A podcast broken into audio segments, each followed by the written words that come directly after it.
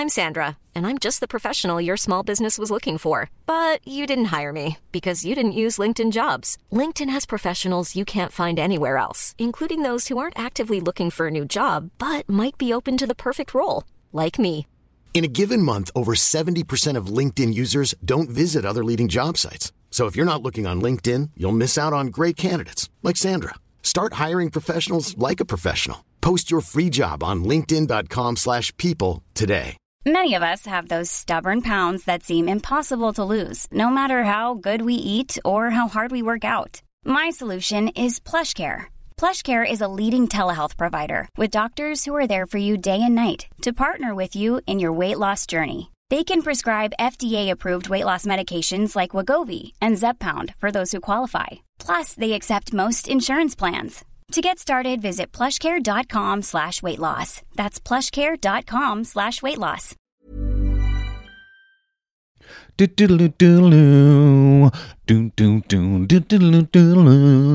No, no, no, no, no, no, no. Do you love singing songs as well, but you don't know the words? That's always fun, isn't it?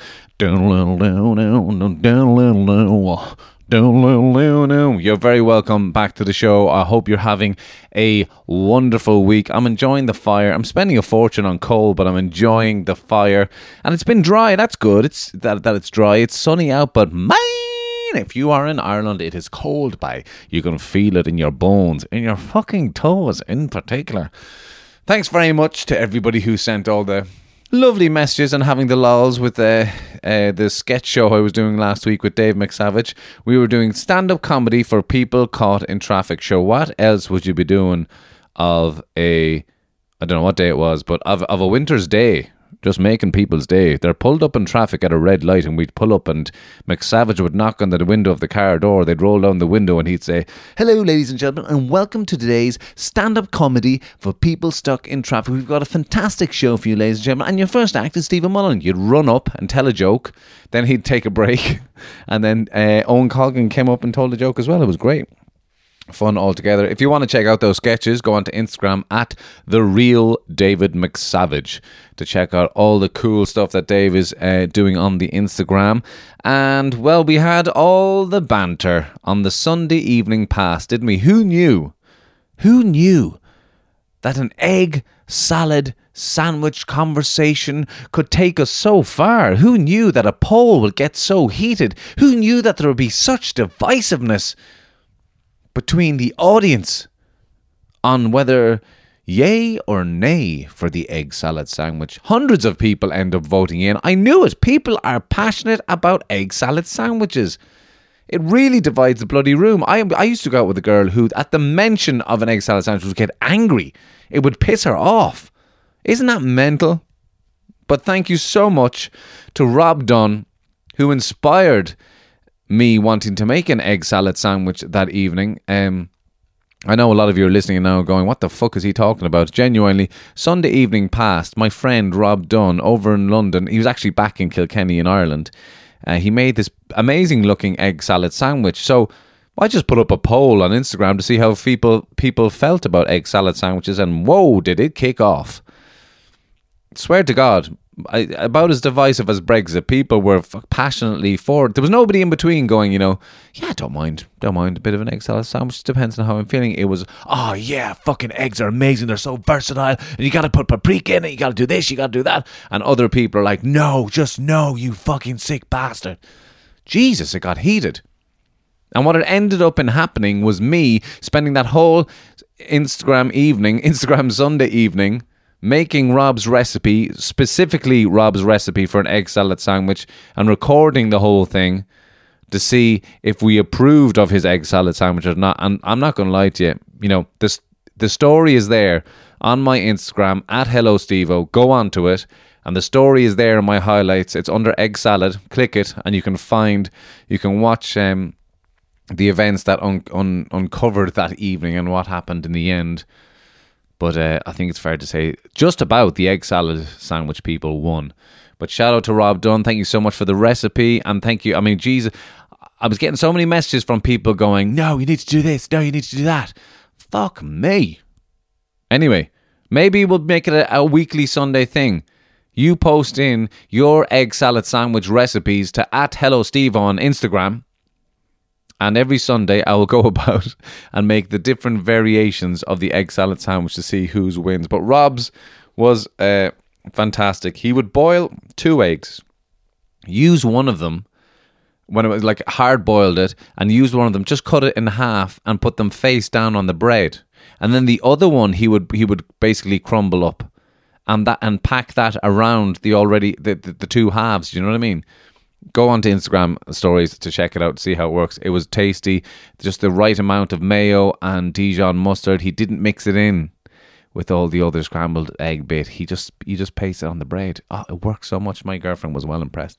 So thank you so much for all the crack on the Sunday evening. We had good fun, and I I know I always plug uh, my Instagram and at Hello Stephen. Say send me messages, and you you're, you you are sending guys. You're sending me messages all the time after gigs, and you know it's all great crack. And I, and um and then you do get some nice messages, and I I just didn't. Uh, I don't know. I don't know why I didn't read them out before, but we got some amazing feedback for last week's episode with Elva Trill, who was uh, amazing. If you haven't listened to it, go back and have a listen to it. It was a fantastic conversation it's kind of one of those ones when you you start off in podcasting, they're the kind of conversations that you dream of having, and it was just really, really, really good. And um, Elva sent me on a message, who was uh, a message that that was sent to her from a listener to the show, and I thought I'd read it out because um, it was really, really heartwarming. It says, "Good morning." Just wanted to write to you and say what a wonderful job you did on Hello Stevo podcast. It was comforting to hear somebody describe what a panic attack is like. You were the first person who nailed it down to a T. It's amazing that you can still carry on a conversation without anybody knowing. I'm going through the roughest time in my life right now, and these attacks are coming on more frequently. Tough to find ways to cope, but it becomes any port in a storm for me. But thanks, it made me feel better. So happy Christmas and good luck with the band in the new year. So thank you to that person. You know who you are who uh, sent that in. And um, yeah, wishing you all the best. And I hope you have a happy Christmas. And um, know that these panic attacks, which are awful, and I'm sure there's other people listening who've had panic attacks as well. And those of us who have had them know that it's a really, really horrible feeling and it's a really difficult thing to get out of. But know that there is a way to get out of it and I'm certainly no expert in that field, but there is a way to get out of it. And I do hope that you can uh, be open enough to go and talk to somebody in a safe place and um, figure out what it is that is the root of why it's taking you to why life is taking to this place of having the panic attacks and is completely know that this is completely um, solvable and uh, with a bit of love and a bit of being taking it easy on yourself, do take it easy on yourself. It will um, subside and you will get over these panic attacks. So happy Christmas and a happy New Year to you too. I also got a lovely uh, message from somebody who spends their nights at the moment up all night feeding the child who does not want to go to sleep. But podcasts are a way of keeping this individual company. So this message reads: Thanks for the laughs. I've been you've been putting um. This was at when the egg salad thing was going on. Been putting off going into my bedroom of doom where the baby hates to sleep. I spend a lot of the nights of the night feeds listening to podcasts. The one that you did with Des Stephen has been on my mind for a while. I grew up in an evangelical home and visited the Logos ships in my youth. Let's just say I didn't exactly follow the path of righteous. Path of the Righteous. I admired your candor and bravery on the podcast. Thank you very much for that uh, lovely message. And um, it's interesting, I, I, suppose, when you listen back to that uh, podcast I did with Des Bishop, it did bring up a lot of things for me. And I didn't necessarily see it as being brave at the time. And I don't know, I don't know if we call that being brave um, when you think of other people going through other situations in the world because I was just talking. But yeah, it, it did genuinely bring up a lot of stuff for me. And um, as all the listeners already know, I have started therapy. um, but that was a situation where, you know, Des and I get on very well, and he's a great man to talk to, and he's a very intelligent guy to talk to. And um, he was very smart at being able to at being empathetic as to what was going on in, in the difficult parts of my upbringing because he knows what it's like to be an outsider and um it uh yeah so th- th- thank you for the kind words on that interview. And um Yes, it is difficult to grow up in a very evangelical home, and the guilt that you feel if you haven't gone the inverted commas, the righteous way, as you said yourself. Because you do end up living with a lot of guilt. And it's actually kind of you know history repeating itself because Ireland as a nation has had so much you know oppression because of religious things. But that was the Catholic Church. And by the time I was a kid most of the country had walked away from that Catholic guilt stuff but then when you grow up in a religious home anyway an evangelical home you're getting all that oppression anyway and all that guilt anyway so it's just history repeating itself again and um anyway I'm delighted I am genuinely delighted to be keeping you company. Anybody out there who's doing the night feeds with their babies, I'm here for you. I'm here to make you laugh or to have a chat. And uh, I'm delighted to be keeping you company on the on the night feeds and all the best to your little child as well. We were very lucky with my baby, I have to say, because very early on it was down to one feed a night and that was it. And I was getting up for every feed, but you know, I was told then afterwards, she said to me, You don't need to get up, it's it's quick, it's easy, it's done. And um, so we never struggled with sleep, thank God. Thank God. But wishing you all the best with the night feeds, and I hope the little one um, starts to get, um, giving you a little bit more sleep. So thanks for all the lovely messages. As I said, I'm on um, Instagram at Hello Stevo. Um, if you're enjoying the podcast, please do share it on your social medias. Do a screenshot of it if you're listening to it on Spotify or iTunes and all that kind of stuff. Spread the word because the conversation gets to widen and we get to hear from more people. Um, and uh, yeah, and if you're on iTunes, you can subscribe, give it a five star rating. Nothing else, just give it five stars for fuck's sake. Don't be mean, it's Christmas. Um, and I think that's all the news. Oh, yes, sorry. I was getting a lot of messages about uh, me touring my own show. I will be touring my own show in 2020, and I'll be touring two shows in 2020. Um, I've had a couple of meetings last week about it, and I will confirm. If you if you keep an eye out on my social medias, you will see that I am going to be. I will announce it in January, but Son of a Preacher Man is going to continue a bit more of a tour, and we've just extended some some dates, and we're negotiating with some venues. So we will be bringing that around Ireland, and by autumn of 2020, I will have a new show to tour for 2020 and 2021. So exciting times ahead. I'm in the middle of writing that one and I'm having great crack doing it. Loads of fun. So thanks for all the messages. Keep an eye out on my social medias on Twitter, Instagram, and on Facebook. It's Stephen Mullan Comedy. On the podcast today, it was a fantastic conversation. And you've heard this guy's name a few times before because every time Michael Rice and John Spillane are on the show, they're always taking the piss out of this other guy. But this is Brian Gallagher, who is a lovely, a, a proper gentleman, a lovely man, a great comedian. Um, I can't remember his uh, his social media offhand, but I will put it in the bio so you can click and follow him on it. But we had a fantastic conversation here where uh, Brian's a super smart, intelligent guy who um, has a very uh, different approach to doing his comedy, and he likes to um, he likes to have some underlying themes in on all the time. So the first half hour of this, we do genuinely talk about uh, where he came from and how he got into comedy and all that kind of stuff. But then we do venture into some deeper stuff, and both of us are so into current affairs and politics and fascinated about it that we do have a conversation. And I don't want you to turn off now and go, "Ah, Jesus, I hope they're not fucking talking about this." But we do have a conversation about Brexit, and it's not a conversation that you're going to normally hear.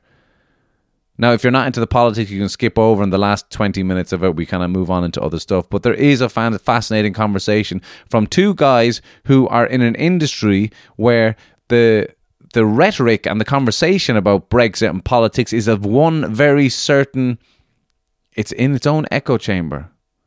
But Brian and I both come from previous different backgrounds where we can see the difference and we can see why people from outside London wanted to leave or voted the way that they voted, and how people, certain people in the UK, have not been getting looked after, and how that has affected our points of view on the politics of the situation, and how the so-called progressive people, from of, of which we would consider ourselves to be somewhat a part of, the progressive side, the so-called left have a little bit of looking in the mirror needed needing to be done.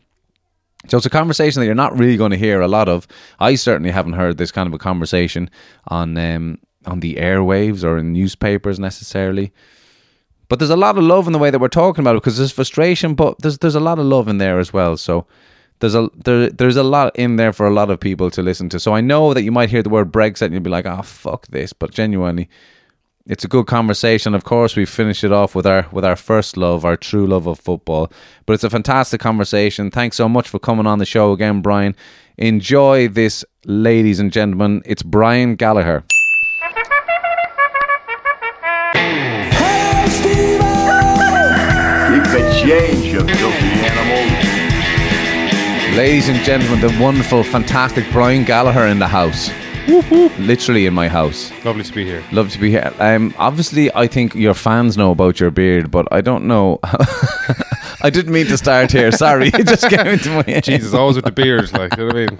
Obsessed. How see? How long does that take? Or have you have had it trimmed? Have you? I trim the beard uh, Oh. pretty regularly. Yeah, I, I got a guy. I got a 19 year old um, barber slave type child Right. in uh, Wellington Quay Lovely. in Cut and Sew. Cut, cut and sew. Cut and Sew. They're all cool lads down there. They're they? very cool. Very cool. Because I didn't. I stopped going in there because I'm I'm not that Did cool. you? Yeah. yeah. Well, you know, I suppose when you hit your 50s, it's time to find a more mature barber in a locality. You know. Absolutely. I started going in there. So my beard is. I had a beard. I have the beard about six, seven years. It started as oh. Movember. You were, Right. you were running for Movember. yes. I did the mustache thing for Movember. Right. And raised about thousand euro, I think, for Wow. the mustache. And then Just for growing. just for growing, growing it. hair. I did nothing else. Yeah. And then I had a bit of stubble around the mustache Okay. towards the end of November, and I thought. I'll just see what a little beard looks like. Right. It'd be a shame to shave right now. I'll shave in a few weeks. And that was about six, seven years ago. Wow. And, uh, and now I've got a giant beard. But I, I trim it. I do trim it. And you, it's, you it's trim it. You're also grooming with uh, with a shout out to West. We- West Cork Beard Company. It's our first bit of advertising on the podcast. You're literally sponsored by West West Cork Beard Company. they, they, they, they send me some product. Um, Yeah. It started out that I started using it anyway. And I messaged them and I was like, lads, this stuff is great. And they were like, oh, we'll send you some for nothing if you think it's great. And I was like, okay. And then I started telling people, and every now and then, guys, this stuff is great. It's what I use. And uh, apparently some people buy it because of that, which is weird to me. But anyway. it's beautiful. It's amazing. What is it that it's? I've never. I've had big beards, but not Yeah. that big. What is it that the beard that the stuff does when you? It, it defrizzes it a little bit, It, or well, it, it so beards can be, end up being quite coarse in Yes. terms of the, how they So soft So it softens the beard, Ah. and then oils will moisturize the skin right underneath, underneath, the beard, so it doesn't Ah. end up all dry. because it get too flaky under there. horrible, yeah. yeah. And then you shave and you look like some sort of leper. so that helps with your relationship for from a smooching point of view as well. Absolutely, Yeah. yeah, Absolutely. absolutely. More smoochable, different flavors, different smells. Uh, peppermint and tea trees. uh, Oh, nice, nice Jesus. One to, nice one to wake yourself up in the morning. okay, You know, I might yeah. I might grow I might grow a beard in Yeah. January and then kind of there's get uh, like uh, uh, Siberian fir and uh, and and tree smells and, and wood smells and there's a cinnamon one, but I hate cinnamon and I've told them that uh, don't ever don't ever send me. I literally have told them that. They're like, oh, could you say something nice about the product? And I would like go, don't buy the cinnamon one. It's Right. Rank. So how many different flavors are there? Oh, Fla- five. flavors I think they've got sense. at this stage of five different scents. Wow. Yeah. So the missus would know who she's smooching. Sure, every day is a mystery to her, isn't Every it? you know what I mean? She opens her eyes, going, "Oh God, who are you today? A lumberjack or a barber?" One of my favorite jokes is, and it's, it's it's very Karl Spain, isn't it? Which is kind of like he's allowed to say it because of the limerick, the limerick kind of vibe between you two. Like, Yeah. but oh, that goddamn! What's You're going to use that joke again? Jeez. I'm not gonna. Honest to God, it's the most. It's the joke I hear all the bloody time. is it? Yeah, Right. I've uh, only heard it a couple of times. Every time Brian Gallagher has a good gig, he shaves. Just any any opportunity he gets to re, to repeat that, he repeats it. Like, you oh, know. Oh, does he? Yeah, but he would do that as well. Yeah, he would just yeah. keep. He just keeps hammering it. it. Yeah, He hammering keeps it. saying it. But that's Karl Spain, I suppose. When you when you write one joke, you, you get you, you get you get ten years out of it, don't you? Shout out to Karl Spain. It's so true.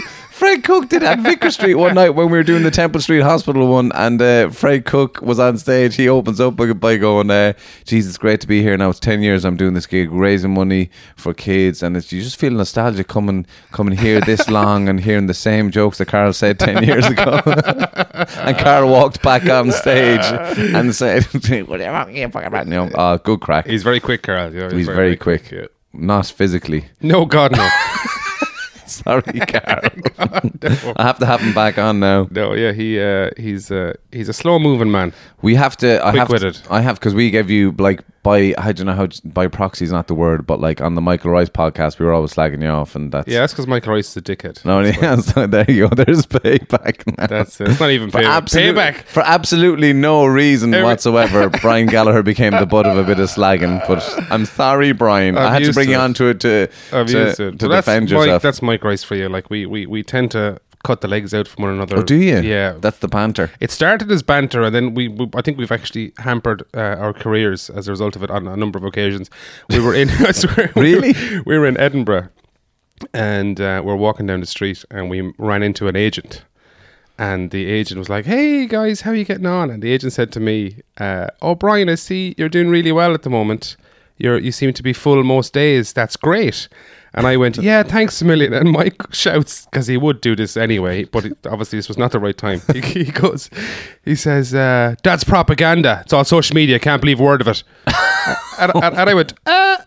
And then I looked at my watch and I went, "What time is it, Mike?" And he goes, "What? Isn't your show meant to be on?" Oh, that's right. You pulled it today because nobody showed up. Oh Jesus! And then At he this said point, something the else, agent and the agent is standing there going, "What is wrong with these two? yeah, like, yeah. this- now is the time to pick each other up, not literally cut each other to shreds in front of me." You know?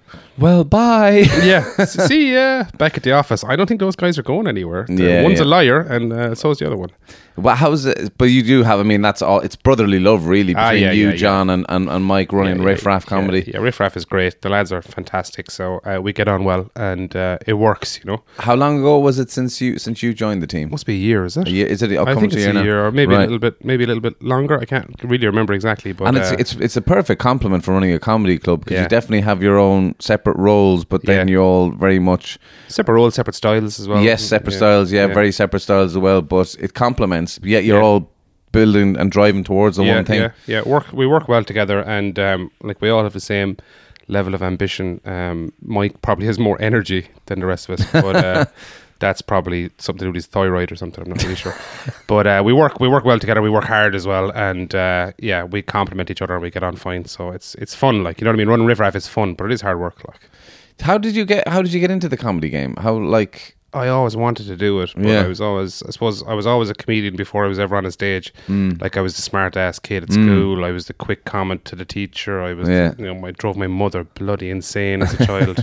Um, have you many brothers and sisters? two brothers. And you are Youngest. La- I was just going to say, Yeah, obviously, last in the pecking yeah, yeah, order. So you're wrecking everybody's head, Destroying the place, yeah, yeah, absolutely destroying everything. right? Um, and this is in Limerick. Limerick, yeah, from Right. Foynes of West Limerick, so it's about twenty minutes outside the city. Okay. Yeah. and, what was it uh, like in Fo- growing up in Foynes? It was good, yeah. I live in the countryside, just outside the town, maybe five minutes outside the town, up on a hill, and uh, which is nice because I like looking down on people, so that was fun.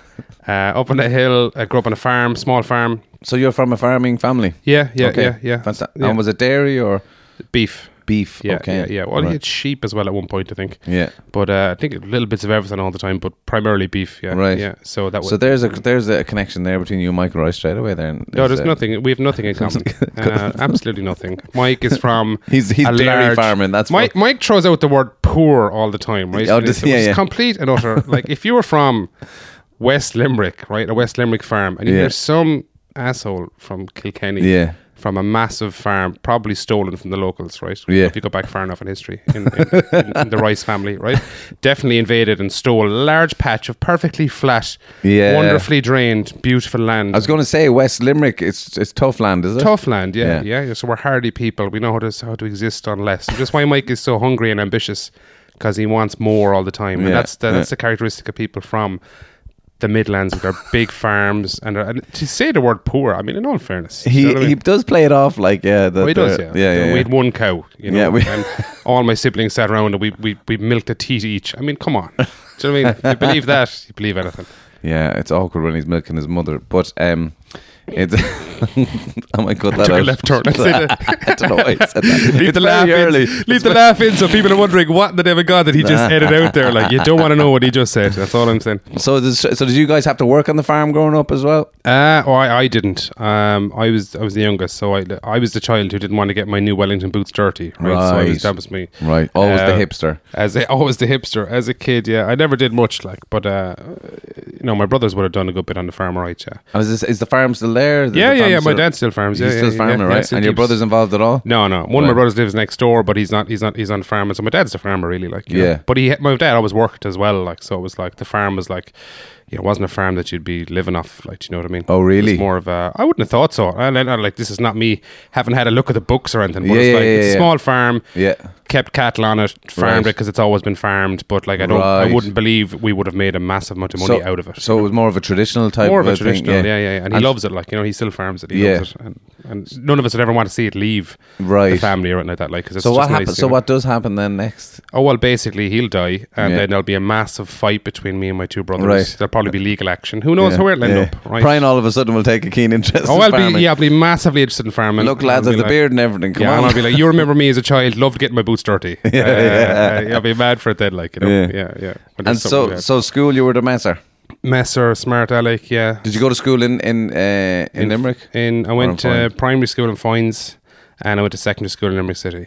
Limerick Yeah. City. Limerick City. So did you? Fi- so all these fucking cliches about Limerick City and all that. Yeah. is it true or is it or is it? No, I like there's so many exaggerations. Like I mean, I've worked in different places in, in Dublin, and I remember working with a Swedish girl once, and she didn't know I was from Limerick, and she was relatively new to the team. And somebody asked her what she was doing for the weekend, and she said, "Well, we were going to go to Limerick, but my friend from Denmark told me it's too dangerous." Friend from Denmark. And I said, "Oh, has your friend from Denmark been to Limerick?" And she said, "No, but her friend from Italy told." I was like, "Are you fucking serious? like, this is this pan-European slander of Limerick City going on because somebody once told somebody somebody got stabbed there in the 1980s. Like, so Yeah. it's completely ridiculous. It's a wonderful city, like, really, Yeah. really wonderful city. Yeah, And uh, yeah, because I've a, I've a, I've a mate from Moyross, and he likes to tell a few stories, all right. But like I'd Yeah, say, but I think he thinks he's Tony Soprano as well. Like, yeah, you know yeah, I mean? yeah. People like to embellish it and exaggerate it as well sometimes. Like, I Yeah, mean, if- I mean, for those who don't know, sorry, but like people listening to the UK and the US and stuff like that. Limerick has a, a reputation within Ireland of being a very rough city, which is it, it's kind of it's kind of harsh and like it's because it's called nicknamed Stab City because of. I mean, I don't even. I'm glad we're getting that out there again, Steve. Well, uh, this is what perpetuates that. Like, you know, yeah, that's true. That's true. But I'm, I'm, I'm more putting it out there to kind of get like I was I was down there recently with Karl, the aforementioned, and like yeah, there's not a like it's. Did either it's of you stab lovely. anyone when you were there? No, no. Well, there no. you go. Yeah, no. Um, but um, no, it's a great city. There are look, there's rough areas in in, in Limerick. Um, And the great, the great rugby team Munster is Munster, based course, there based which there is as well, like yeah. that's definitely uh, you know giving Limerick a bit of a yeah, well, like Munster was always what I found weird when I left Limerick was the attitude to rugby in in Dublin and other places because I never. I never experienced it because I never left Limerick. Ah. Yes, of course. So when I came to Dublin and I like, I like rugby, you know, when I played rugby in school, I was crap, but I played a bit of rugby. And uh, I'm in Dublin and people are like, ooh, rugby, Yes, posh yeah, yeah, boy. And I'm like, yeah. what are these people talking about, you know? Because it's complete, it's a complete working class game In Limerick. City. It's like, and it's not even the same in Cork. In Cork, in it Cork, still has a bit of a it still has snobbery a bit about of snobbery in. Cork Yeah. as well, yeah. But Yeah. Limerick, absolutely, it's the biggest game in the city, and it is like across all strata society and all all classes, if you want to use that terrible, terrible term. Yeah. Um, that everybody loves rugby, like you know, everybody Yeah. plays rugby. Yeah, it's a working class game. And, it's, and I mean, the, yeah, the Munster fans are definitely one in it. Like I, I, when Munster were hot back in the day with the whole the Heineken Cups and Stringer and O'Gara were there and all that, I was mad into it. great, yeah. And and being being a Cork boy based in Dublin, you know, it's definitely a bit more like Yeah, yeah. fucking let's beat these A bastards. badge of identity, like but yeah. yeah. definitely. But yeah, I've definitely fallen out with the love because of the. It's so much more of a, and again, the hard word of a class thing up here, Yeah, and yeah. and uh, yeah, it's all private, educated. kind- Yeah. and I've I've made coffee for some of these guys, you know, of, the, of the rugby team, and it's just like, It'll kill you. Yeah, it'll kill you inside a little bit. yeah. And. I, do, I don't actually think that they're assholes. Actually, underneath it all, I just think that they don't know. They're so. Uh, one of the girls in the coffee shop said it to me. Actually, I was I couldn't get over how. Um, uh, entitled this one guy was just the way he was treating people this one Yeah, guy yeah. was and uh, she and she said and she was right she said sure what else would you expect Yeah. They're literally brought up being no told better, they're the like, yeah, best yeah. you're the best, you deserve this, blah blah, Yeah. blah. And, and, Yeah. and you and then you get to see that manifest itself in an individual. It's and it's a lot of them- fascinating for me. Like I've I've worked with, with people who, who who from that background, like, and they grow up in massive houses, right, with lots of money, lots of privilege, the private education, like the really expensive private education, mm. and they're surrounded by people from the exact same background, and they all have parents who are like CEOs or top lawyers Yes, or yeah, whatever, yeah. and if they see their parents working hard and they see that this is the payoff for working hard, fair enough. But they don't seem to equate that there are also other people who work hard in different areas of life but don't earn the same amount of money. Yeah. So it's not that somebody who isn't rich is lazy, which seems to be what permeates their thinking because the only people they look at are their own parents across the same area of town and Yeah. they all believe they're all working hard you'll all be CEO you won't you work you, No. you have the benefit of a luxury of getting there because of the money behind you as well you know It's interesting. I had the con that conversation with, with my my better half there recently, who um, is f- from Portugal and fr- from Lisbon, and there's clear kind of status so- societal things that go on in Portugal. And she was talking about a friend of hers who's doing really well in uh, international banking. Quite a young man. Okay. In his like, I think he's still only uh 25 possibly and he's in london working top you know and and their their attitude towards him and he's a lovely guy i know Yeah. the guy their attitude towards him was that like he he's a genius he's like he's Yeah. unbelievable at what he does at banking and uh, like he worked to get to where he was Yeah. but then I, I'm kind of going, so But- he just picked us up in his Mercedes Kompressor. Yeah. And he, you know, that he got from his dad. And Yeah. he lives in this house. And he lives in Marylebone Whoa. in London. I was in that apartment. I walked in in my tracksuit and they wouldn't let me in. I was like, I'm, I swear to God, I'm meeting somebody here. And it's like private apartment block kind of a thing. And, and, in order to explain it to her, that it was like, yes, he might be very good at his job, but that's not to say that if Yeah. somebody had the same Yeah, yeah, opportunity, if yeah. someone from around here, Yeah. from from uh, O'Devaney Gardens had been given that opportunity that they couldn't do that. Yeah. and it's funny how Yeah, it took to- a while for her to understand what to that get to, meant. the, to get to the point where he was able to be successful, Yes. there was a lot before that point that enabled him to, to begin to Before he was even born, Yeah, yeah, yeah. Before exactly, yeah. you know, it's it's And people forget all that. Like they do, Yeah. people just arrive and go, "Oh, he worked hard. He did X and Y." Yeah. But uh, we all have. I mean, every one of us. Like Yeah. I'm not from the poshest family in the universe, but I'm from a good family, hard-working parents. My father, small farm. My mother worked. My father worked. And they they were uh, interested in education. They wanted all of us to get a good education and stuff like that. And like you know, that was all Yeah. a good upbringing. Yeah. And then if I didn't have that, obviously it would be completely different. like, Yeah, you know? yeah, yeah, And so everybody has what's behind them gets you to where you're going. You know what I mean? So you th- do you think those those kind of morals were drilled into you from a young age, or like, or it was just a natural product of the environment that you yeah, were in? you don't, I don't think you you recognize something that's being drilled into you Mm. as such. You just recognize it. You don't know any different, so it's the way you grow up. Is just the way you grow up. But it's later in life you look back and you go. That's when you meet other people who didn't grow up the same as Yeah, you. yeah, That yeah. you go, oh, well, my parents were good at X and Y, or Yeah. or I I I learned this by osmosis by just being around my parents. You Yeah, know? yeah. Uh, a lot of my sense of humor comes from my parents. Like they're both Oh, really? incredibly funny people. Okay, right. Incredibly funny people. Um, both wickedly sarcastic and, and Right. my, my mother's humor and all my mother's family's humor is very dark, which is fantastic. But I never Yeah. realized it was dark until you know you're around people who are a bit more sensitive to dark humor. You're like, Yeah. okay, won't say that around here. Then, Yeah, you know, like, so, uh, so yeah, so I got a lot of my humor from my parents. Okay. and equally I got a lot of you know, I suppose. Uh, my, my moral compass from them as well, that kind of stuff. You know, how you live your life or how you, how you want to be a decent person or whatever, you know. And you were saying education was important to them as well. Did so? Did that? Did you go on to third level? Did you do stuff after? I have done school? third level, yeah, but I, I, I had a brief dalliance uh, when I first went and I dropped out. Um, Right. just didn't suit me. I got very, it was I suppose when I first went to university, I got I was very lonely because I was there on my own. Didn't know no, was nobody from my, my school or whatever. So where, where I did you go to? Went to Maynooth. Okay, yeah, right. Maynooth, and uh, Which is a cool small university Yeah. town, like about half an hour outside of Dublin. Yeah. but it, it is isolated as a town. yeah, it's it? way. Yeah, and I didn't really know anybody there, so I was getting to know people. What were you doing there? Uh, theology Studying? and arts. Oh, wow. Yeah, yeah, which is very interesting. Very I'm still- interesting, but if you're feeling lonely, well, I, I know if I was feeling lonely Yeah. and studying theology might be a bit difficult on the head as well, no? Yeah, yeah, of course, yeah. Yeah. And it was like I don't know. I mean, for me, I'm very interested in religions in general. I'm Yeah, not a relig- I'm not a religious person as such. Um, and uh, you know, I'm not even going to say I'm spiritual or anything. Oh, I hate people who do that. Like, you know, I'm not religious, but I'm spirit. Fuck off. Like, you know, you do yoga, Sean. That's what you do. Yeah, You know what I Sean. mean? You're not spiritual. Um, so I'm just interested in religions and Yeah. the belief systems and the differences between them and the commonalities between them Yeah. and the histories of them and that kind of stuff. So that's why I think I was drawn to theology because I always had an interest in, in religion and in belief systems and, Right. And philosophy and how people think about things. or That's how an interesting yeah. thing to choose as a young man as well. When you're like you're coming out of secondary school, and the way it works in Ireland, you you, you have to choose yeah.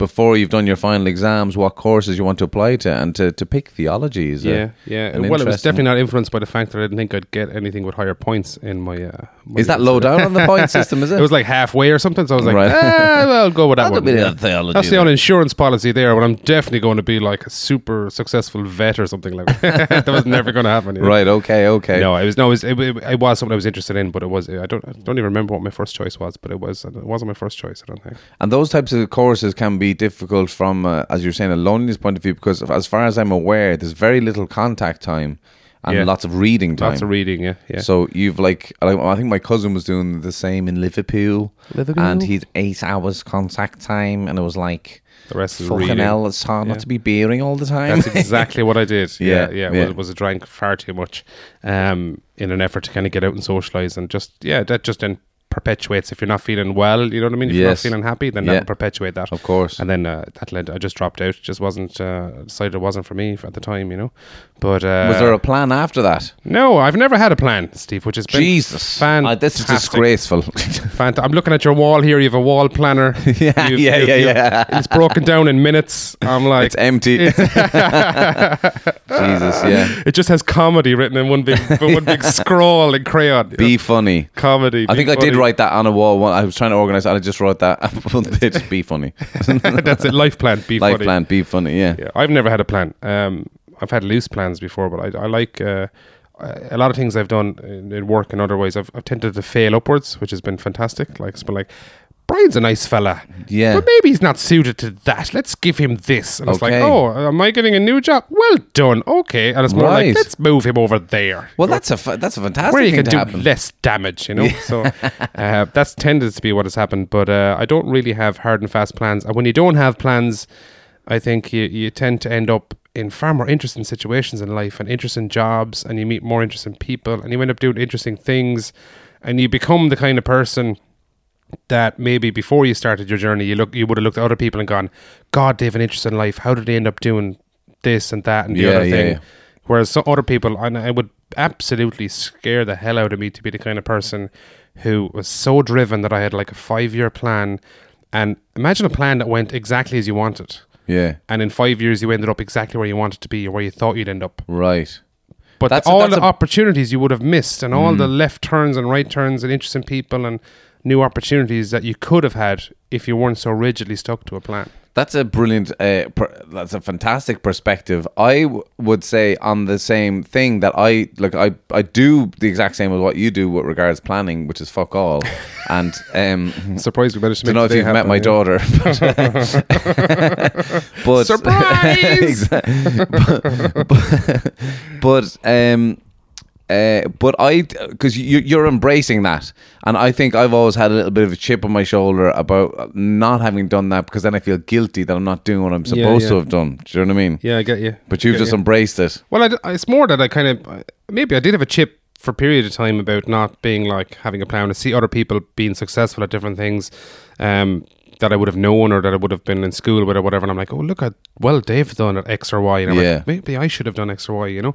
But then you know you come to a stage where you go, do you know what? Just like roll with it because everybody you talk to, eh, like one example is a guy I knew. and I haven't seen him in years, but this guy I knew, like literally would just amble from like random job to random job. He was a teacher, he gave it up, didn't like it. Then he was a house painter. Then he ended up being like a broadcaster for a period of time. Then he stopped. Then he ended up doing. And it's just like hopping all over the place at random different Right. things. And like his a, fr- a friend of a friend who knows this guy. Uh, is uber successful like drives a, has a massive house huge car perfect life very very wealthy. They're both friends right these two guys. And i spoke to the guy who's really wealthy once and he is so envious of the other guy's life. Wow. right? And we talk to the other guy and he would kind of look back and go they're both probably in their like late 40s i'd say. And so the guy who's like jumped from job to job and ostensibly never had much money because of that right was just kind of floating around he's envious of the guy who's had the plan and has all the money, and the guy who's all the money and the plan is so stressed out. Okay. And has lived his whole life to a plan. He looks at the other guy and he's like, God, he's he's had the life, hasn't he? He's done this, he's done that, he's done the other thing. So no matter what point you are in your life, you're going to look at somebody else and think that they've got it better. Like, You, yeah, yeah. That's it's a it's that silly jealous green Yeah, monster that we it is, always yeah. have inside. and everybody has it like grass is always green on the other side Yeah. and all that stuff. And and the rich guy's probably. uh, I can see the rich guy's point of view. He's definitely probably jealous of the freedom. the freedom, yeah. It seems that there's freedom. Yeah, yeah, uh, the apparent freedom. But the then, apparent freedom, But exactly. then I don't think he'd want to live in like the house share that this guy in his late forties is exactly living in because either, yeah, there's not know? necessarily freedom of opportunity No, if you don't yeah, get yeah, you. Blah blah blah. So every, you'll always look at the, you'll always cherry pick the things in other people's lives Yeah. that you want in your own. Yeah. And if you do that, you'll never be happy. Really, like you know what I mean. But like, sure, look at just just I just keep living, just live and just see what happens. Like you know. What was the plan then? At, so sorry, I- What was the non-plan? sorry, that's how we got there in the last. one. What was the next step? What happened then after the dropping out of, of university? What happened after dropping out of university? I, think I went working. Did I? I did. Yeah. My memory is very bad, by the way. Jesus So, Christ, you're like- not that old, Brian. No, but I do have very bad memory. Right. Uh, I went working. I've worked in lots of different jobs. You have because worked I, in- I know you. I know you were cooking at one point. I know you were banking at one point. Yeah, I've worked like- in banks. I've worked in. I worked in marketing and social media quite a bit. So that was like in different companies. Like I've worked in uh, tech companies. I worked in Google for a while, which Right. was fantastic. Did you? That's did. that's tough to get into, isn't I it? did. Uh, well, obviously not. I got in there, right? But I was there. I was technically working for YouTube but in Google. I was there for, on a six month contract. Uh, my God, they live like kings in there. Like they live in another. so I've heard. Another world altogether. Like all their food is free, Yes. and it's like the They've best. The great best. Italian food I've ever eaten in Dublin City has been in Google. Oh Jesus! Like, that'll tell you, like, and all the chefs in there and all that. They're all from the places that kind of food they're cooking. There's Oh a pizzeria, there's a vegan area, there's like, there's three or four restaurants, there's a barista bar.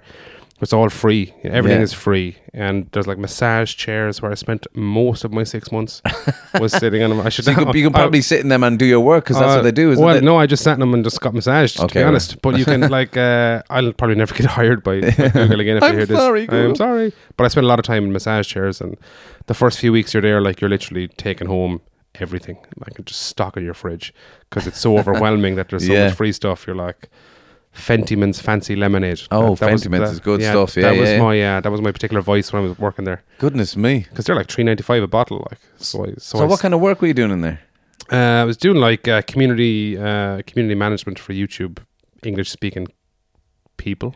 Community management. Yeah. So do whereas basically you're just looking after creators and you're looking after people who who who publish on YouTube. Basically, Okay, and, and and they're they're obviously not in Google. They're just people There's online. people and, online all over the world. Yeah. and you have a conversation with them, or you're like, basically you're managing like online forums where people are, are, are posting issues and questions and things Okay, like that. right. And then so sorry to, to to backtrack slightly. So you have uh, any of these forums you have online that where people are discussing products or companies or anything like Yes. that. You then generally have uh, a number of people who reply to questions and they do that in a voluntary capacity. Um, and then I looked after the people who did that in a voluntary capacity right. and they would then talk to the people who had questions and problems and things like that. So you're trying to incentivize really hard because you're trying to incentivize people who are working for nothing uh, to work harder, basically Right. at it, which is the greatest con the world has ever pulled to create to create forums like that where people who love a product Yeah. think they're part of a company but they're really just working for free. And did you enjoy that job? I enjoyed the interaction with the people. Yeah, Yeah. yeah, yeah, yeah. Anything to do with people, I enjoyed. you You're. know what I, mean? was going to say you are so good with people. I've noticed that about you. Yeah. You're very, very, very good with people. You always seem to have good connection, good conversations with people. Every time I see you, you know, Yeah. everyone, you know, has a good relationship with you. That's a, a great thing to have. Yeah, I don't, I, I and I never really noticed that or pre, uh, as such. You know what I mean? It's just because it's not something I do by uh, as an effort. Or, Yeah, yeah, You know what I exactly. mean? It's not, I don't sit, get up in the morning and go, I'm gonna going to make be- a connection with that Yeah, yeah, person. yeah, I just yeah. talk to people, like you know. Yeah. But I'm interested in people, Yeah. so I think if you're interested in people, then you That's the good starting point. yeah, it's a great starting point. Like, Yeah. You know, um, and I try to avoid saying anything bad about people. You know what I mean? Even though like we all think things about Yeah. people from time to time, whatever. You try to And avoid sometimes it, we say them. Sometimes we say them, yeah, on a podcast. I hate Michael Rice. Uh, would be one. No, I don't. I, I love Michael Rice. But uh, yeah, no, just try to be nice to people. Really, that's all. You know, just be sound. Like it's a fairly simple guiding principle in Yeah. life. Be sound. You can't stick to it all the time. Every now and again, you're going to fall out with people. Every now and again, you're going to say the wrong thing. Yeah, you're going to, you know, you're going to get annoyed with somebody Yeah. or, or whatever, and that happens, and um, it's regrettable when it does. And uh, sh- what can you do? You know, you just have to. It's regrettable. What it is like, you know, Yeah, yeah. And, and like as uh, I wouldn't be somebody who would. Uh, I wouldn't be somebody who would lose my temper or anything very often, but occasionally, like you'll get annoyed with somebody and you'll say the wrong thing, Yeah. and then afterwards you'll be like, "Oh, why did why did yeah, I do yeah, that?" yeah, yeah, yeah, yeah. Of And you feel instantly bad about Yeah, it. And yeah. I would beat myself up a lot if I do something like that, like Yeah. after the fact, because it's because I. I know I did something in haste or whatever, and I'm like, God, I shouldn't have said that. Why did I say that? I that? do that You about know? stuff even now. If you're to bring up a certain situation to me of something that happened two years Yeah. ago, I'll still go f- sweaty Yeah, hands and same. kind of, ugh, Yeah, same. I I'm can't like, oh, believe oh, I God, did just- that or whatever like I just that. want to Yeah. put my head back in the sand Yeah, and forget yeah. that ever happened. You know. Yeah. So the stand-up comedy, when did when did that? Oh, so you're, you're, there's no plan. You're buzzing around the place, but you're always Yeah. thinking that you want to be, you want to do some stand-up comedy. Yeah, what I always want, I always loved comedy. So, like, I, I worked in radio a little bit years ago as well, and that was. Jesus Christ! Well, I man, know. thank yeah. You, but I don't even know yeah. half the stuff. I know. look, I Where did you work in radio? I don't even remember half the stuff. Um, radio Kerry. I was in Okay, Kerry right, while, and right. I did a bit of independent work as well, where I just produced little bits and pieces for different radio stations. Right. But uh, there was no money in it, so I, got, Yeah. I, I left that eventually. But that's where primarily my the comedy came out in sketches and things like that. So you're doing sketches for radio. do a little bits of sketch work in Radio Kerry and small bits for Clare FM and other other radio stations. What kind of sketches were you doing? just like accents and voices, primarily improv stuff, like Right. Okay. but like Just uh, being characters and just acting the maggot, you know. Okay. uh, which is great crack. On your Uh, own or with other people, or are you uh, just both, both, Okay, both. right. Yeah, it was usually like me interacting with a presenter as okay? a character kind of thing. Right. Um, oh, that's great crack. It's good fun, yeah. But uh, God, I wouldn't want to hear any of them back now. To be honest with. Hopefully, nobody goes digging online for them. You were the Mario Rosenstock of Kerry I was the FM. Mario Rosenstock of, of, of Munster. Munster. Um, yeah, so that was great fun. So that's where comedy came out first, and then uh, I suppose I always wanted to try stand up. Never had tried it. Never understood how you took. I was always good at a quick remark or a witty response Yeah. or slagging. Right? Yeah. Limerick is great. You met Karl Spain. Yeah, obviously. yeah. Limerick humor is fundamentally based on slagging and insulting Yeah. people that you love. yeah. Right? That's Uh, how you show love. That's how you show love. Is you literally tear somebody apart. Right? You're That's- looking great, ma'am, you fat bitch. Yeah, yeah, yeah. Ah, you're dead now at the Yeah, funeral. yeah, Very yeah, appropriate. yeah. You know. Look at you dead now. Uh, You're yeah, not talking yeah, now, yeah, ma'am, yeah, are you? Yeah, no smart answers now, have you? You know? But uh, yeah, so like that's that's Limerick humor, right? So I never understood how that one to one interaction or one to group interaction messing translated to stage and how you could turn that into stand up comedy Yeah, set. yeah. yeah. And that was something that I suppose gave me enormous amount of fear about trying stand up. That how do you how do you construct this, you know?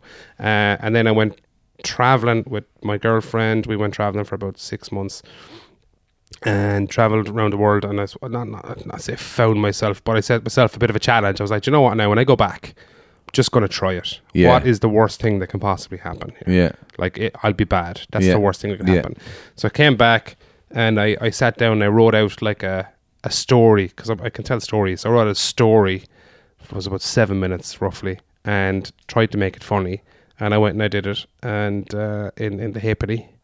And the halfpenny. halfpenny. And uh, yeah, and it was, I got people laughed. Right. I will never forget though, the, I'll never forget the sweaty palms Yeah, yeah, the yeah. hands shaking, like just literally, on, I was going to die, like it was a fight or flight, absolute fight or flight. And I went on stage, and I didn't die, and I came off, and I drank about fourteen pints in twelve Wow. minutes uh, after it, and I couldn't. I was Big ta- come down, I was big talking down. like a guy on speed. I was like, "Ah, that was amazing! I, was, I, was, Yeah, really want to try comedy again."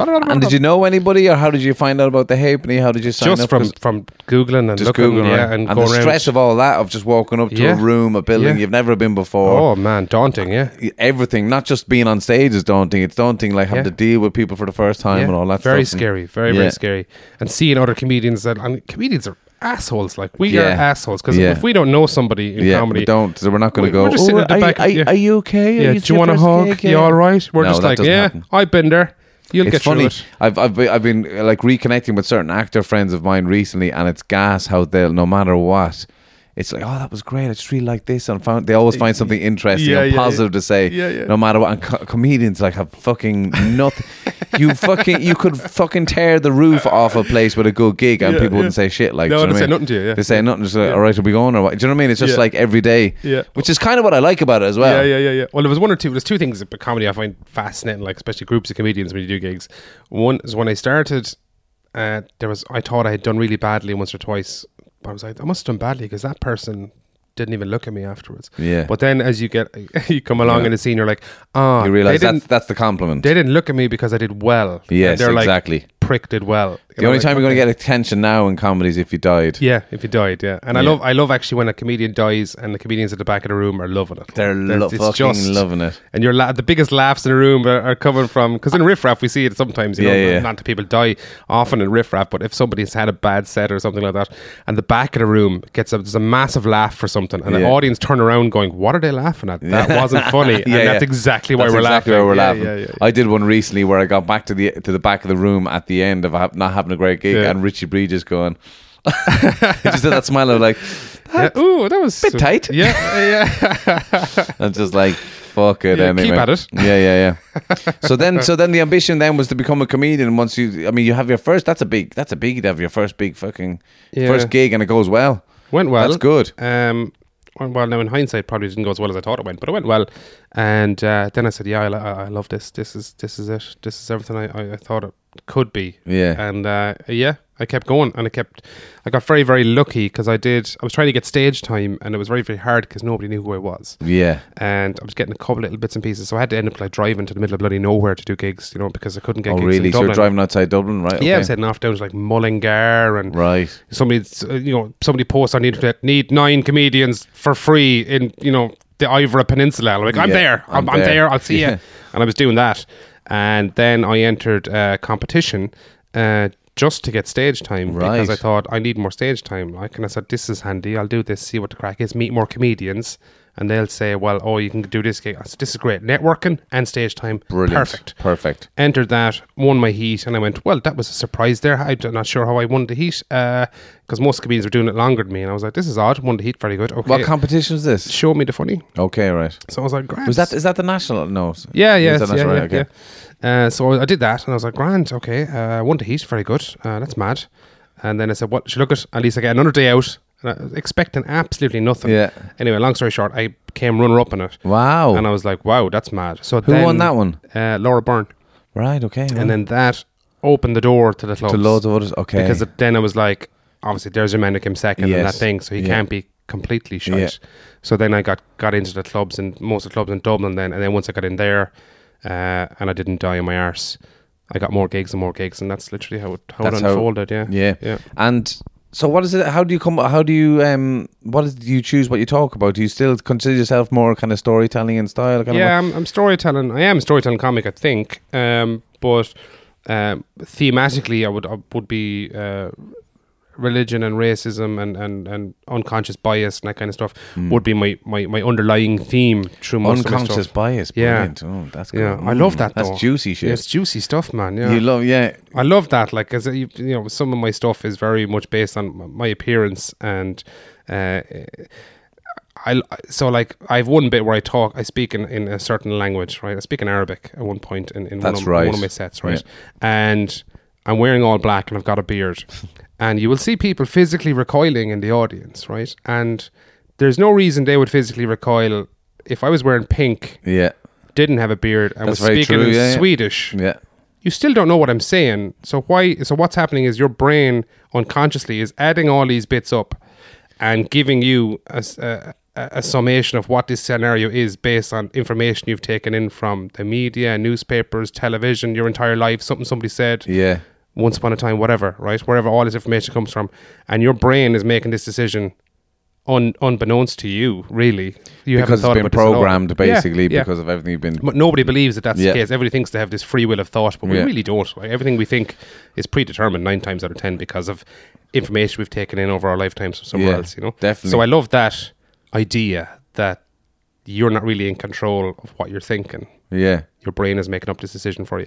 So then I try to play on that and play on like and talk about racism, but in a funny way. Obviously, I'm not going out there go, you know. Yes, 'cause I yeah. hate pontificating comics who just stand there and give you a bloody TED talk about something. Like Yeah, that. because that's, what it is. A TED talk. It's Yeah. not funny. It's been It's not fucking funny. funny. Did, Yeah. did you watch the Derren Brown thing on Netflix there recently? Where um, I think it was out last year, two years ago, where he created a situation, a scenario where um, it was basically like a Truman Show type thing, where people were brought into this scenario where they um, there was a whole story played out. It was an event, and there was there was a there was a speech at one point of this thing, and then there was a, a dinner party, and blah blah blah. But the, anyway, the one individual who's in this scenario doesn't know that they're being completely programmed for the whole thing, and it comes to it, the story comes to an end where you're going to have to choose between pushing somebody off a building or not. Wow. it's really well constructed. Yeah. and how most people did it. Well, that's amazing, man.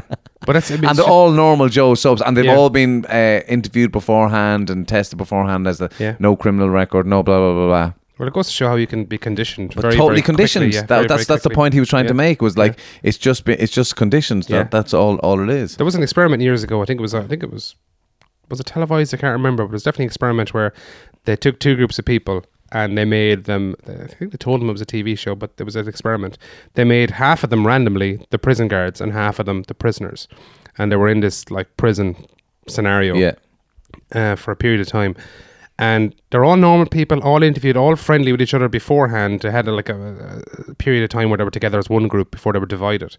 And how quickly they they were all given instructions. So the prisoners had to be like, "You're prisoners. It's your job to try and get out of here. They're not your friends," and vice versa. And the people who were in charge, guys who became the prison officers, like became brutal. They had to they had to suspend the experiment because of how dangerous it got that these Right. guys were like losing the run of themselves like uh, in power against these prisoners and equally the prisoners were losing the run of themselves and they're like their uh, anti-authoritarian stance towards the prison guards it was like this is an experiment this is out of control yeah. so yeah. how quickly we can become How can, how, Yeah. yeah. Well, you've been like that's a fascinating insight to have. Just uh, like on your stand-up comedy, to have that mind to be thinking all the, all these things underneath. It's Yeah. very, it's very analytical and it's very like a great, great social science on it. Hmm. But you've also been like I've, I've been following you, tweeting a little bit and knowing what you're talking about with regards to everything that's happened in the UK recently as well. And it's fascinating to see your perspective on that as well. Yeah. The old the old Brexit and not even uh, everyone keeps talking about Brexit recently, and it wasn't Brexit actually. It was the it was an election. it was a, yeah yeah was yeah, the- yeah, yeah People yeah. keep forgetting about that, but what, that was uh, there was an election behind what happened last week was actually uh, was actually a general election. Um, but it's it's for me, it's been fascinating to um to watch and having. I lived in London. I got to vote on the Brexit uh, referendum. Because I, the I think it was something to do with the Good Friday Agreement, but the Irish are allowed, the Irish resident in England were allowed Yeah. to vote on that as well. and you got carried away and you voted leave and you left as well that's No. yeah you were like you got it all mixed up like Interestingly, I have to leave now No, I, d- I do. I voted. I, I voted to, to remain, and I, I'll never forget the next London the next day when the result came out. How quiet it was! Yeah. It was crazy how quiet it was. But I actually met a lot of Irish people who voted to leave. That's insane. But I Um, watched. I, wa- I remember watching the. I'm an election nerd as well. I love Mm. watching the results, and I watched. I stayed up late to watch the uh, the results coming in, Yeah, and I think it was like 1 a.m. I was watching this, and I was I was like, "There's no way they're leaving. There's just no way it's going to happen. Like, Yeah, yeah, they yeah. can't leave. It's Yeah. just it's not going to happen." And I watched. I think Sunderland and Newcastle coming in, and the Sunderland. It was 1 a.m. Sunderland came in as as leave, and I knew like I, like I looked at the mathematics on it, and I was like, and the demographics of the. I was Yeah. like Sunderland like. If, if Sunderland is voting to leave, yeah, they're fucked. yeah. They're definitely not going to stay. And I was like, this is insane. I went to Yeah. bed and I was like, no, something will change overnight. Surely something will swing. Woke up and yeah, gone. I was like, that's insane. You know. Yeah, no, but certainly, especially living in the in the London bubble, which is a very is the perfect description for it. Was there was no, it wasn't even a worry to be No, honest with you. People thought this is definitely going to be fine. You know. But it goes to show what happens when you neglect.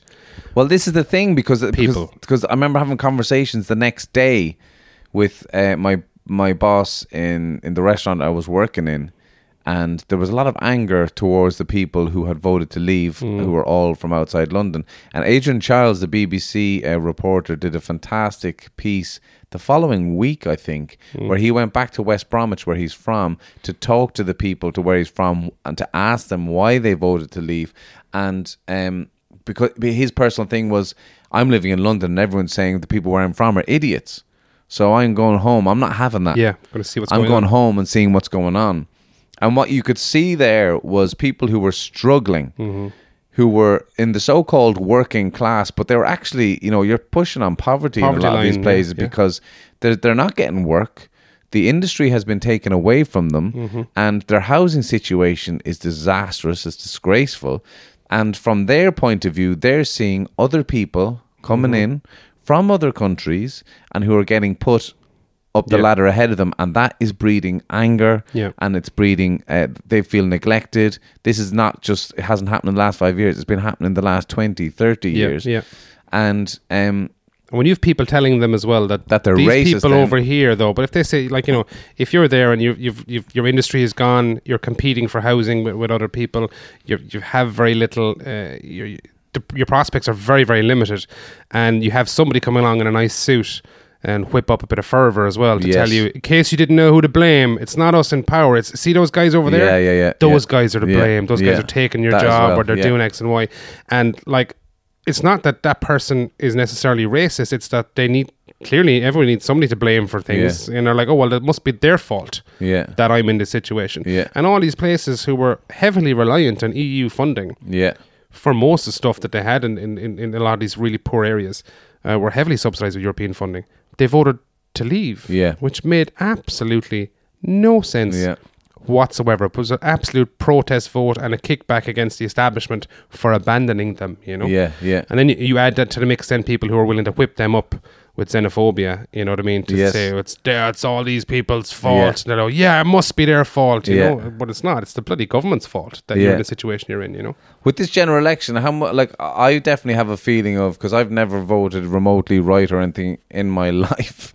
Um, but I have a strong feeling of, especially with the, the, the result from the general election and looking at the map and how much of it is blue on Yeah. the map, that that the people on the le- voters on the left and specifically certain types of people on the left are Mm-hmm. massively to blame for this. That the that the people that when you look at that blue, you've got to understand that those working class did not vote for Tory because they wanted Tory. No. They voted. That's how much they hate Jeremy Corbyn yeah. and and Labour. Yeah. and Well, that's even a sad state of It's a sad affairs. state of affairs, but you have a number of things going on there, right? Corbyn was never electable, and that, that and some people listen to this will be like, "That's not very," you know. What they'll say, "I'm, I'm just adding to the narrative that is the reason he wasn't elected." But he was never going. He was not- completely unelectable. We've got to be real here. if you follow politics, the minute he was put in as leader by the base, like he is not electable, and it was never going to happen. Then you Yeah. add a layer of the media hating him on top of that, telling people lies about him as well on top Yeah. of that, right? Then you're going, okay, well, this is another reason why he was Lies and angling things a certain way, but the def- Yeah. I was watching some interviews yesterday. Like he didn't help himself with No, some of he the stuff he came out with. And he was on the Christ. fence. He was on the fence about the bloody about Brexit anyway. Brexit, day yeah. one. He needed to take a hard didn't do enough about one the the issues other. with anti-Semitism. anti-Semitism within the party. You know what I mean? There so many issues and so many problems. But if you were on Twitter, even as an Irish comic, and you looked at every Yes. other, I was like, is every Irish comic here going uh, voting Corbyn? Like Yeah. we love. Cor- you don't even know Corbyn. What are you talking about? Yeah. You know what I mean? You know nothing about the man. You, what you know is he's left, and you you you identify with the left. Yeah. and that's all you really know. You know what I mean? That's not to say I wouldn't have voted Labour myself if I was there. I, I would have voted Labour Yeah. because because who the hell would vote Tory apart from the majority of the bloody Yeah, country? But I would have voted Labour. But to see the echo chamber on social media of people surprised the next day, like I wasn't surprised. No, not at all. Really? I, I wasn't making any predictions at all. From like, No. I'm not going to be surprised by any result in No. this election. Anything can happen. I mean, I, I, was, I was surprised by the number of seats they won by, but I would I had them winning by at least thirty seats. The Tories. I was like, they're definitely winning. Yeah, They're def- there's no way they can lose. But if you were to look at Twitter and the echo chamber, and they get back again to the polarization of society, Yeah. and and people, con- you know, confirmation bias, people only seeking information that suits their own narrative, Yes. and talking amongst themselves. it's Like, a you're never- huge, yeah. huge issue because, like, uh, uh, here, here's the thing about Brexit as well that I want to be aware of. There's people listening to this now going, "Oh, for fuck's sake, are they talking about Brexit?" But it, it, it, it does affect.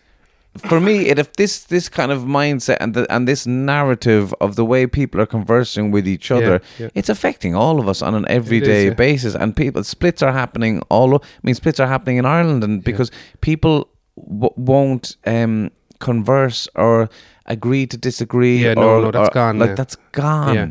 And Agree it's very unhealthy. or- and yeah, and yeah. again, the people are, uh, for me, in my, the people that are the worst at it are the ones the, the Yeah. left extremists. They're the most vocal and they're the most they're almost evangelical yes, in their in their fervor about certain things, which is like shouting about you're a misogynist, Yeah. you're a racist, Yeah. you're sexist. well, you're hang on. Yeah, this, if like, you keep calling me that, maybe I'll, I, somebody's going to be that. You know, if you keep saying that. I don't even necessarily think it'll go, it'll go that far. But if you keep saying that, you're just gonna you're just sh- you're just shutting Yeah. off any possibility of anyone wanting to listen to anything that you want to say. And equally, a person who has an opinion that is okay. So let's say you somebody on the right of the political spectrum doesn't mean they're a fascist. It just Exactly. means they're on the right of the political spectrum. Just right? because you voted for, for Tory doesn't, Doesn't mean you're that, you're, that fascist. you're that you're racist or any of that no, stuff. No, or none of it. In No. fact, I mean, it just means you made a decision for whatever reason, probably Yeah. economically in Yeah. your mind, Yeah. that this is the right decision for me right now, or, or I don't agree with Corbyn or whatever. And if you've made that decision, it doesn't mean you're a bad person, but if you were to talk to somebody on the left, they'll be shouting at you, telling you you've, you're the worst person. You see stuff on Twitter. They're like, if you voted Tory, don't I ever, don't ever come to my gig again. Don't Yeah. ever buy my CDs. Yeah, ever- yeah, yeah. Like that's ludicrous It's not, nonsense. It's not that this is not that's not democracy. No. This is you have to embrace. I think it's Oscar Wilde that said, "I will embrace your right to be stupid." Yeah. Do you know what I mean? If Yeah, you like you, that is not you cannot be. It was the same with here with um, you know, the, the referendums that we had recently. Yeah. You know, uh, same sex marriage, Yeah. repeal the eighth, all that stuff. Yeah. You know, I voted for. Uh, in in favor of both those things, I voted to repeal the eighth, and I voted for uh, people have the right to have same sex marriage. But I respect people who don't. yeah, yeah, you're entitled. If to- you don't want to vote for that, that's, what democracy That's is. That's the whole idea. Yeah. If you you continue have to respect people who don't. Of course, if you continue to shout at people that they're wrong, all you end up doing is you, you polarize society. Those people then go uh, go even more extreme in their Exactly. views generally, and you end up with two sides of society. You end up with a societal civil war where people won't can't converse about it and can't talk about it, and will end up like the U.S. and like Britain, where you've got two separate camps on everything. And and that's exactly what what has happened. That that that, that is my issue with, with it all happening at the moment. Is that like nobody wanted Trump and Boris Johnson No. in, in in well, obviously people did in power, but like you know. The, the more progressive thinking people did not want them in power, but you have to take responsibility and Yeah. kind of go. Trump is in power, Yeah. and Boris Johnson is in power because Yeah. Of this shouting Yeah. down to Yeah, people. because you're, you're igno- number one, you're ignoring and Yes. neglecting people. Number two, you're you're you're you're you're telling them they're wrong all the time on everything. Yeah. and then their reaction is going to be, "Well, here you go, then we're Yeah. voting for this guy." Yeah. and that's the backlash then against that.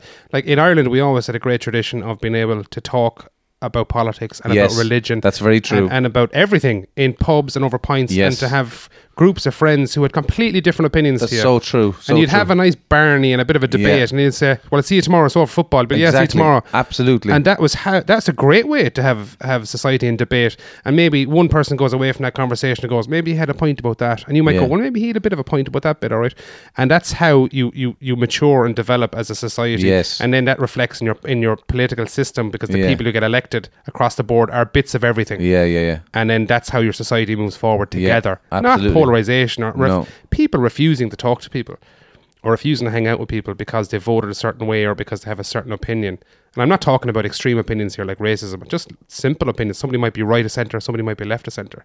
But saying you won't talk to them or you won't hang out with them because Yeah. of that, No, it's to me ridiculous. is absolutely scandalous. It's crazy. Yeah, it's insane. It's absolutely crazy, and you are, and there is, there's minorities on both sides that Yeah. are the extremists that Yeah. are doing things and saying things that they shouldn't be. Yeah, which is but fair. We have Like, to, You're going to not like those people, but I yeah, mean, but we have to, we have to respect, and people are entitled to an opinion. you are entitled to opinion. Doesn't mean they're right. Yeah, Just that's the problem with that. Is another problem with Twitter is that like it's not necessarily a conversation. It's like I'm saying my Yeah, thing, yeah.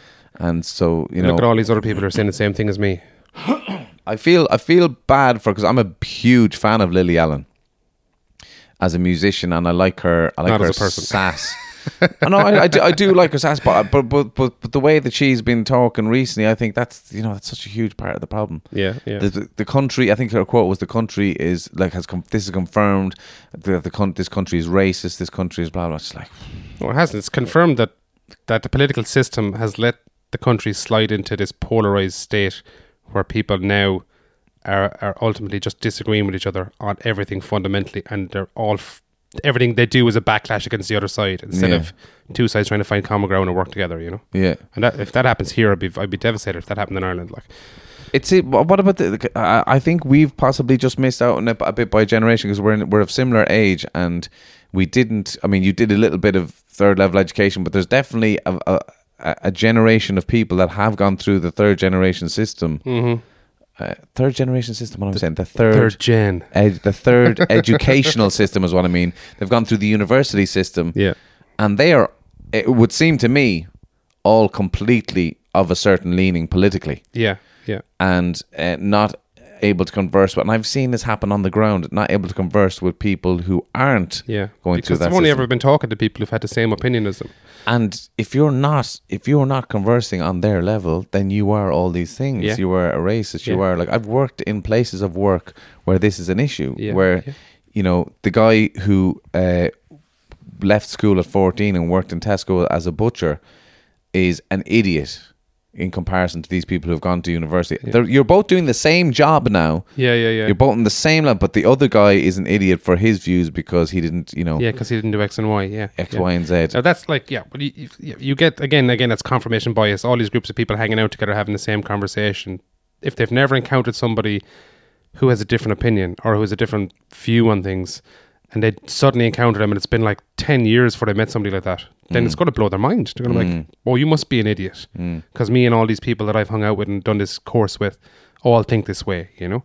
And what you're going to find happening when that like people will always rebel. So now the new rebels are going to be the conservative people. Well, that's what that they, You to rebel now is to be central. Is to be central or, and conservative Yeah. and you know right of center on on, a, on any issues from economic issues to, to social issues to, to whatever.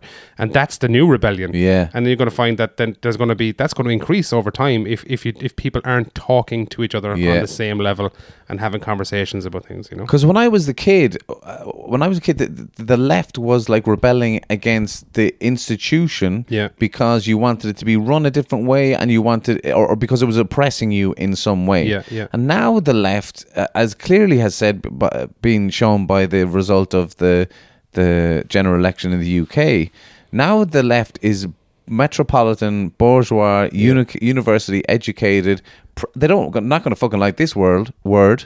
Privileged Yeah, yeah, yeah, yeah. individuals who have their uh, who have a, a high pedestal moral compass Yeah. on what it is that the way that the world the world should be living, and the people who are working class who are not university educated are the idiots, yeah, and they've been abandoned. And they're the ones who've been abandoned. They're the ones who aren't privileged. They're the ones who have the least off in society, Yeah. and they're being told that they're idiots. Yeah, and then what do you, people are surprised then when all these people turn and have voted Tory uh, against their against their to be fair against their best interests. Yes. have voted Tory because uh, the UK has now moved from class uh, as being the identifier. So because l- the left in the UK was always the working class. Yeah. and like you said, it's now been it's now moved to this bourgeoisie, university educated.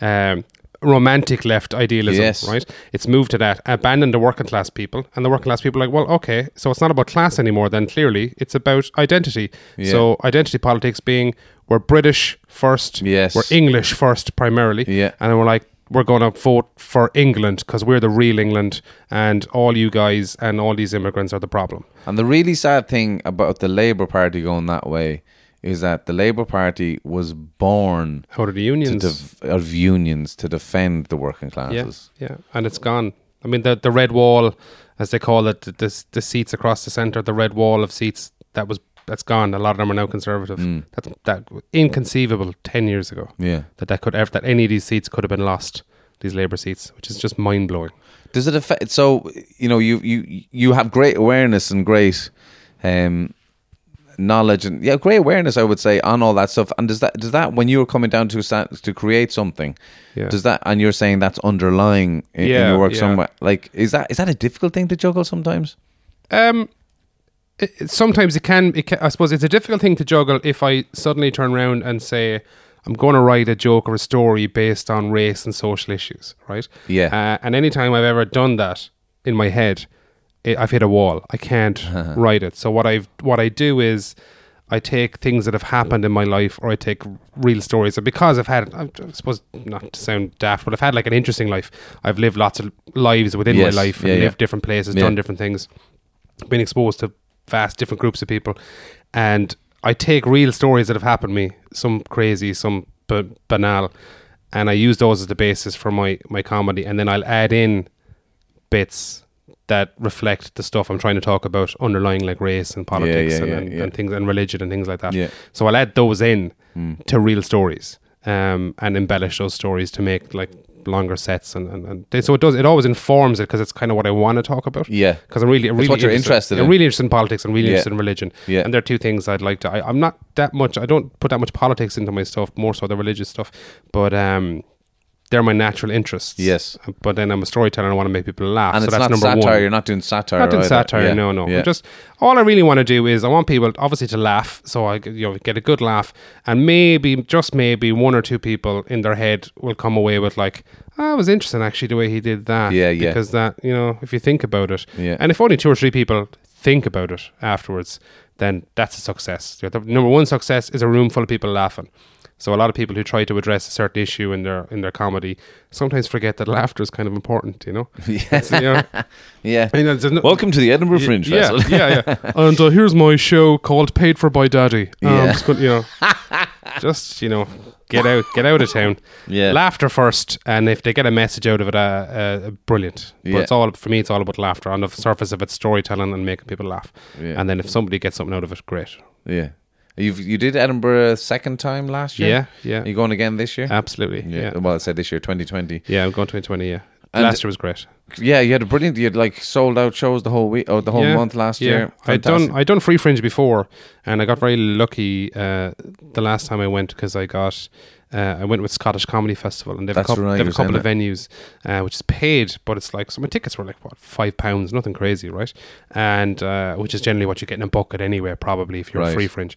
So I was like, grand, I'll, I'll try this, and uh, yeah, I was very lucky. My venue was very nice, and from day one I was full. It was a fifty seater, and I was full from day one Fantastic. and like no real re- the blurb I wrote for my show, right? the blurb was better than the show, right?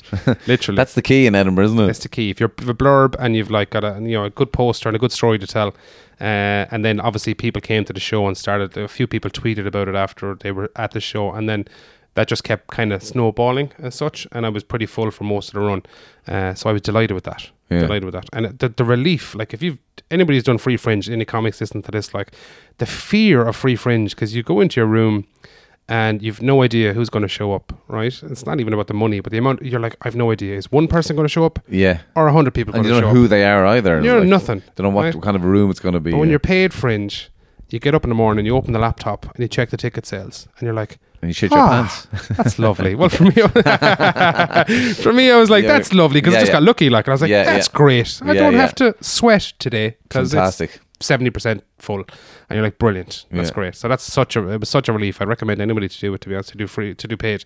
Are you doing a new show or what you doing? Do a new show, yeah. And will it will it have politicals? Um, this one, Leanings? this one is going to be. I think is going to be uh, more about uh, my my childhood, Right. Uh, uh, but we'll bring in religion again and a little bit of politics. Because Yeah. when I was a kid, I was obsessed with, with politics. Where it started. Obsessed with politics. Really? As a so child, was I. yeah. That's mad. I didn't Yeah. know about this. Like, Isn't that, that I'll never forget. We were driving up north, and there was um there was uh, an election going on in in the Republic, and it was Bertie Ahern versus John Bruton, and they were having a debate on an RT radio, and we were going over the border, and I was listening to it. Really enjoying it. My dad flicked it over, and I was like, "No, no, put that back, put that back." and he turned around in the car. and was like, "Are you listening to that?" I was like, "Yeah." Yeah, yeah. I'm I was loving like, it. I was yeah. eleven or Yeah. something like that. Yeah, I was. I was the same. I was obsessed. Yeah. Um, but I, even in national school, I, I can remember elections. I can remember getting you get stickers off the politicians. you oh, know? really? Right. So Okay. you'd Labour stickers and you'd like uh, Fianna Fáil stickers and sure I didn't know anything about anything. Yeah, Like, I yeah. just I just loved the the elections and the, the, the excitement. And I'd be going one day I'd be going on with a Fianna Fáil sticker, next day I'd have a Labour sticker, next day I'd have another sticker. I was like whichever sticker caught my eye like And are you party loyal, or would you? no, like- I wouldn't yeah. be party loyal. No. No. I'd be. Uh, well, I, I would. I would. Some parties, I would always. I would always give the Green Party a vote. Yeah. Um, because we we're, we have the beauty of proportional representation Yeah. here, so you can move things around a proper system. Yeah, but I'd always give the Green Party a vote. Yeah. Um, uh, well, particularly now with, with, with the state of the environment, um, and and global warming and whatnot, or climate change as it's been yeah, renamed to. yeah, yeah, Uh, yeah, I'd always give the Greens a vote, um, and I would always be, I, I suppose, left to centre. yeah. Uh, slightly right to centre economically, left to centre socially. Uh, That's probably not a bad way to yeah, yeah. to so think about it. Actually, that's how I would be generally. So I will vote. And I will. There's great websites actually. Sorry, because I'm stammering here. But there's websites you can do. I can't remember the name of it. But if you go online, and everybody should do it, you can. There's you can put in at election time. You can type in uh, into this website. If you Google it, you'll find what the name of the website is. But basically, they list every candidate in Ireland, right, uh, in your constituency. So you click on your constituency, and then you answer like 30 questions. Was like you know. Uh, homelessness or environment Okay, or drugs views, how- or how whatever. important yeah, it is, yeah. et cetera, yeah. All these different questions.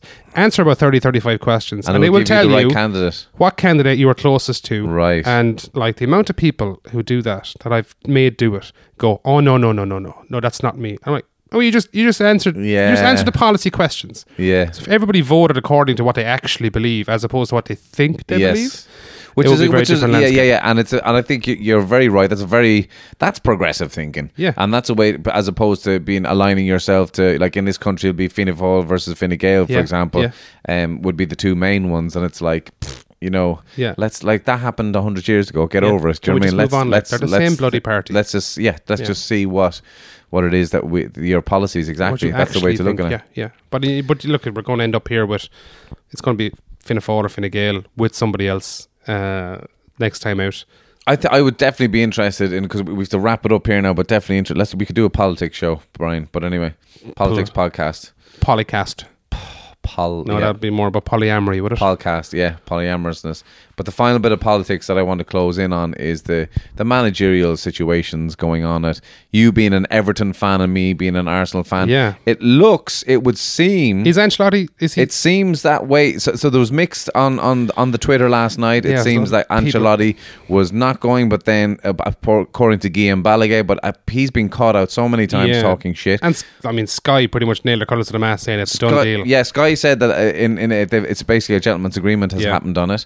Um, I feel bad for Unai Emery because he he went up for that job as well, and they're Yeah, like? "Mm, uh, no, we'll take you're, Carlo. You're grand, thanks. Um, and Carlo, like, apparently, I think this is bullshit. But the Mirror reported today that the Arsenal players, Wanted him. senior players, wanted Saw that. Ancelotti, and Yeah. that they were kicking off. They don't want Arteta, which is, I mean, if they I- are saying I- I that, I shut doubt- your hole. I doubt they kicked off. Yeah. I mean, maybe somebody said something somewhere. you know, the media would love to say they kicked off. Yeah, It's yeah. probably somebody that, oh, I thought Carlo would be good. Yeah, And all yeah. of a sudden it means they kicked off, you know? Yeah, yeah. But I'll tell you what's going to be really interesting is Arsenal Everton. this right? Saturday, I can't wait. we right? should sit down and watch it because we could both be sitting down and watching, doing a podcast with both of us with brand new managers. Yeah, yeah. But the, the, the, but the most interesting thing about that game is if it is Arteta versus Yes. Ancelotti, it will be whatever the outcome, whoever wins, the other side are going to say, "Oh, I knew we should have had that, guy." Yeah, yeah, that's true. Because that's all true. the Everton fans are like, you know, oh, Arteta has no experience, and there's those of them are going to be great to have him back. And I mean, he he, he trained under Pep.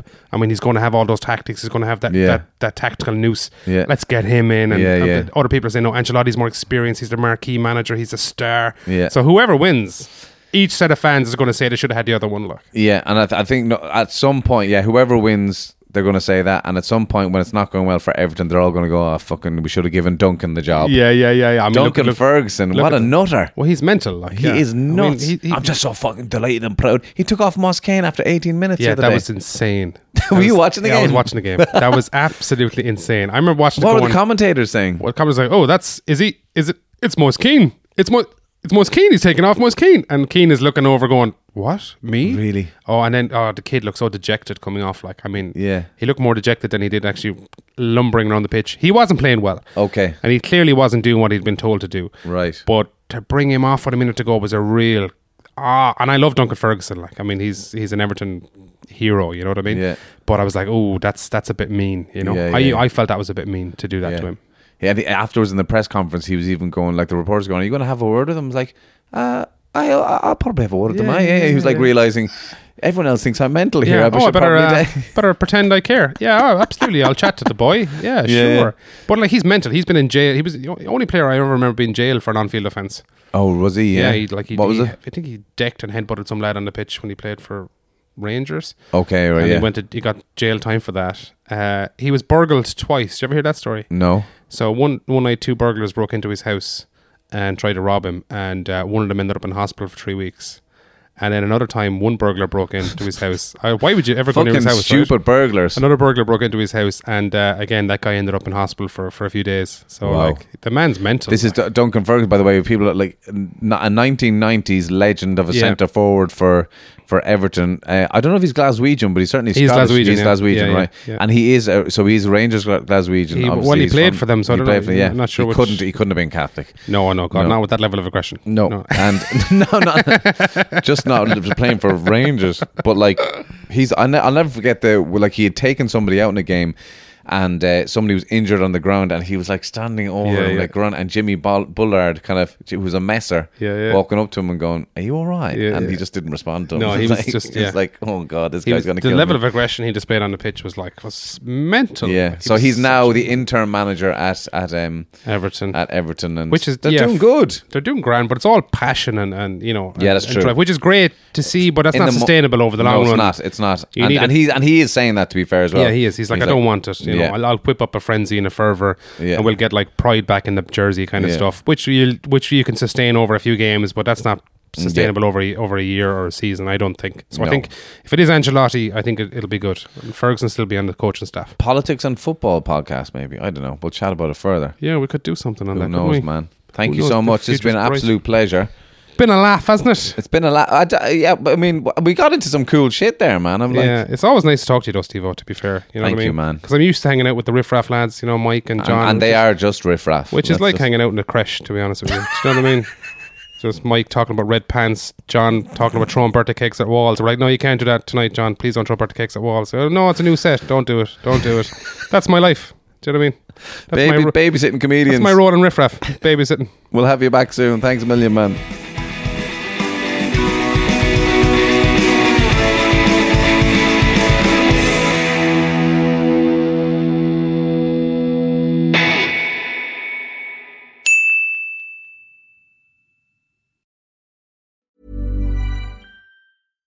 Deserves the best, and there's no better place to shop for Mother's Day than Whole Foods Market. They're your destination for unbeatable savings, from premium gifts to show-stopping flowers and irresistible desserts. Start by saving 33% with Prime on all body care and candles. Then get a 15-stem bunch of tulips for just $9.99 each with Prime. Round out Mom's menu with festive rosé, irresistible berry chantilly cake, and more special treats. Come celebrate Mother's Day at Whole Foods Market. Even when we're on a budget, we still deserve nice things.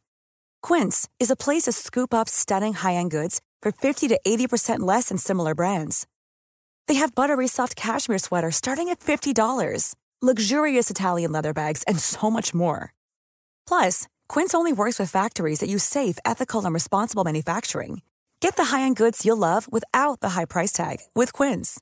Go to quince.com slash style for free shipping and 365-day returns. When you make decisions for your company, you look for the no brainers. If you have a lot of mailing to do, stamps.com is the ultimate no brainer. Use the stamps.com mobile app to mail everything you need to keep your business running with up to 89% off USPS and UPS. Make the same no brainer decision as over 1 million other businesses with stamps.com. Use code PROGRAM for a special offer. That's stamps.com code PROGRAM.